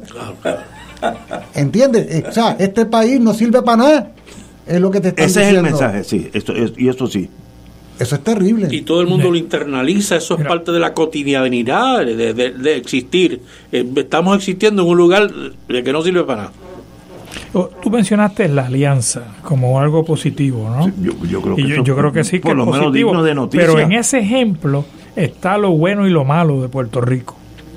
Lo malo, que los partidos de mayoría no crearon las condiciones que existían antes en la ley para que eso sucediera naturalmente. ¿Ah? Lo bueno, pues los otros dos partidos tuvieron que ser creativos interpretando la ley, dándole ribetes y viretes para poder lograr lo que querían. A pesar de que los partidos de mayoría se oponían a que eso sucediera. Ahí tú tienes una muestra de la poca voluntad que existe o la buena voluntad que debería de existir en todos los partidos políticos para lograr lo mejor para Puerto Rico. No, aquí hay dos empecinados que dijeron esto no va a ocurrir, gracias a Dios que ocurrió. Porque la buena voluntad no es natural, se aprende, se forja, Seguro, se- uno se se, enseña. educa en ella. Estoy de acuerdo contigo. Entonces tú o tienes buena voluntad o tienes mala voluntad. O te educas de que es posible construir un mejor país o te educas en la idea de que este país hay que tirarlo a zafacón. Ese enfoque que tú acabas de leernos de esa prensa a la que has hecho referencia, lo que nos está diciendo es que este país hay que tirarlo a zafacón. Porque las cosas importantes son cosas malas. Y yo no digo que no miremos las cosas malas, digo que tenemos que privilegiar en las cosas buenas que son las que nos dan aliento, porque cuando yo llegue ¿ah? a principios de semestre, dentro de dos o tres semanas, con 30, 60, 90, 120 estudiantes en cuatro clases, yo no puedo ir a decirles, vengo aquí a decirles que se acaben de ir del país porque este país no sirve para nada. ¿Cómo? Sí, imposible que uno Y diga. son 120 jóvenes de 18, 20, 22, 25 años a quienes yo tengo que decirle no. En este país mucho que hacer y ustedes van a ser constructores de un nuevo país. De una nueva... Ah, que hay problemas, que están heredando un país en crisis, sí. Así que tienen un gran reto, a ver qué hacemos. O es que voy a decirle, de ser de baja y váyanse del país ya, váyanse a, a, a- a- alguna esquina de, de Estados Unidos a coger frío. Porque allí la cosa siempre es mejor, aquello todo es mejor. Y que, y que en última instancia es lo más fácil, es lo más inmediato, eh, irse del país, como lo más eh, fácil e inmediato es buscar más fondos federales, como decía Julio ahorita de ayer. Por cierto, en Estados Unidos, eh, el eh, Guinness de masacres. Ustedes han visto cuántas masacres hay en Estados Unidos todos los años, es como una, una por semana más o menos. Así que cuidado con estar idealizando ese país del norte en ese sentido. Pero fíjate, fíjate, buen punto. Fíjate que ellos no ponen en las cosas importantes del 23. Matamos a 5 mil personas de esas masacres locas. No sale en la prensa. Aquí lo ponemos como, como mira qué mal estamos. Allá es peor. Allí está el loco. loco con- Bueno, el- el- es peor, Ignacio, porque ponen en la prensa, en todos los periódicos y en todas las noticias, lo que proyectan a el loco Trump que posiblemente gane las elecciones. Sí. Eso, eso es lo peor que le puede pasar a ese país. ¿ah? Pero está en todas las noticias. O sea, el tipo acapara las noticias. ¿Y por qué Trump está tan adelante? Es una, un análisis interesantísimo. ¿Tú quieres que nosotros hagamos ese análisis a las 7 menos cuarto? bueno, oye, mi- Oye, y sin vino. Y sin se acabó el Aquí vino. estamos. Pero Bueno, tú hablaste de un psiquiatra ahorita, amigo tuyo, mejor nos pueda decir por qué Trump puede ser el, el, el próximo bueno, presidente. yo, yo tengo mis ideas. Tuve casi 30 Tú años. eres un espíritu de contradicción. No, no, esto- tengo mis ideas. Si yo llegué en el Mayflower y puse pie en Massachusetts, Plymouth Rock, New Hampshire, por allí llegaron. Y este país lo hicimos nosotros los anglosajones, estoy pensando como anglosajón. Y hemos hecho una nación, la más poderosa del mundo. Y de momento empecemos a tener problemas con la inmigración de otras razas, fíjate que estoy hablando de una cuestión racial, donde no son holandeses, no son alemanes, los italianos pues tuvimos que aceptarlo por la- el problema, necesitamos mano de obra, pero básicamente son europeos también. Y de momento llegan un montón de mexicanos con español, católicos, no son protestantes, y yo empiezo a perder poder en mi país, el que yo llegué aquí. Por ejemplo, cuando yo empezaba a, vi- a visitar a mi hijo a, a Houston, el alcalde era americano, bona fide. Hoy en día es Rodríguez o Pérez o lo que sea. Ha cambiado la estructura de poder paulatinamente. Es como un elefante que camina poco a poco, pero es elefante. Y llega un momento, yo tuve unos añitos de mi vida en New Hampshire y nunca, nunca vi a nadie hablar español. Nunca. En dos años. Y hoy yo voy a ver a mi hija en New Hampshire y en el supermercado todos los empleados hablan español. Pues tú, tú te asustas como anglosajón. Digo, y este país yo voy a perder el poder. Yo creo que esa es una de las razones. la inmigración. Brevísimamente, en menos de tres minutos, a ese que llegó a eh, que no eres tú, hay que decirle dos cosas. El primer problema es que el primero que se viene es Keyles Donald Trump, porque él no es estadounidense nada. Él tiene una, una faja eh, alemana de una o de dos generaciones inmediatamente anterior a él. O sea que él... Pero es anglosajón en el sentido, en el sentido de... Bueno, lo, lo otro que hay que decir es que quizás Manolo lo tenía en la mente y no lo dijo, es que la premisa es equivocada. O sea, cuando llegaron los anglosajones en esa en, en la, en, la- en la- Mayflower. en el Mayflower, ya había un país. Ya No, había un país, no estaba desarrollado como hoy, lo- pero había un país. lo- lo- le llaman a los, a los pieles rojas, pero estaban allí. Pero igual no, que pero cuando yo, Colón llegó aquí, ya estaban los No, taínos. piensa como anglosajón déjame decirte o, o como algo, español. Ignacio. De- usted. Ese trauma que tú le adjudicas Que yo creo que es a, actual. a los WASP, a los White Y por eso Anglo-Saxon es que Trump tiene tanta fuerza. Pero déjame decirte, porque ese trauma, esa angustia de que los negros, los de color, Lo los están mexicanos, lo- lo están- se están con es eso. un trauma que lo están enfrentando los países del primer mundo que se han enriquecido hasta la nariz, saqueando, saqueando al tercer mundo. Estipulado. Y ese mismo planteamiento que tú le adjudicas a los Trump de la vida en Estados Unidos, lo están sufriendo las extremas derechas xenofóbicas de Francia, Sí, de Reino Unido, de Suecia, Bélgica. Suecia, ¿Por qué? Porque saquearon tanto a América Latina y el Caribe, a Y África, África. y a Asia, que ahora, como zombies, Están como buscando lo película de de los ellos. zombies, están como retornando a recuperar lo que le pertenece. Seguro, seguro. es una sí. película tenebrosa para los blancos Sí. de Europa, de Estados Unidos, como ven que los non-white, los pieds noirs, ¿ah? los mexicanos se abalanzan sobre el primer mundo, que por cierto, nosotros formamos parte de esa mexicanidad. Porque a nadie se le ocurra pensar que el tal mentado pasaporte nos exime de los prejuicios, de la discriminación y del No, maltrato, por favor. Eso es correcto. Esa es la realidad que se está dando. porque ¿Tuviste la película Blood Diamonds? Esa Ah, sí. película trata de, De los cómo, diamantes africanos, ¿sí? de cómo Sí, con la sangre, el sufrimiento y la hiperexplotación de africanos se gozan los collares y las gemas más Precioso. maravillosas en Londres y en París porque se han enriquecido a costa, pues mira, millones y millones de africanos, riesgo de la muerte, que muchas veces es cierta Exacto. al cruzar el, el Mediterráneo. Y acá, como hay una faja de tierra que conecta el sur con el norte de América, atraviesan Centroamérica, llegan a México, es la mismísima historia. Pero si eres anglosajón, eso te mete miedo. Porque tú vas a, vas a ser minoría en tu propia... Déjame decirte lo que tiene que ver con Mirándolo como anglo- tiene que ver con Estados Unidos. Tú has hecho un planteamiento que es muy importante cuando tú decías que los señores y señoras esas, los, ¿cómo le llamaban? Los que llegaron en el Mayflower, Los peregrinos. los, pe- los mentados peregrinos los pilgrims. eran conquistadores igualitos que Hernán Cortés. Nadie, lo nadie mismo, se confunda. lo mismo, lo mismo. ¿Qué sucede? Es cierto, absolutamente cierto, constatable lo que tú señalas de que ellos concibieron desde un primer momento la construcción de un país para blancos. Para De hecho, ellos, sus sí. concepciones religiosas contrarreformistas eran la extremísima derecha de aquel momento.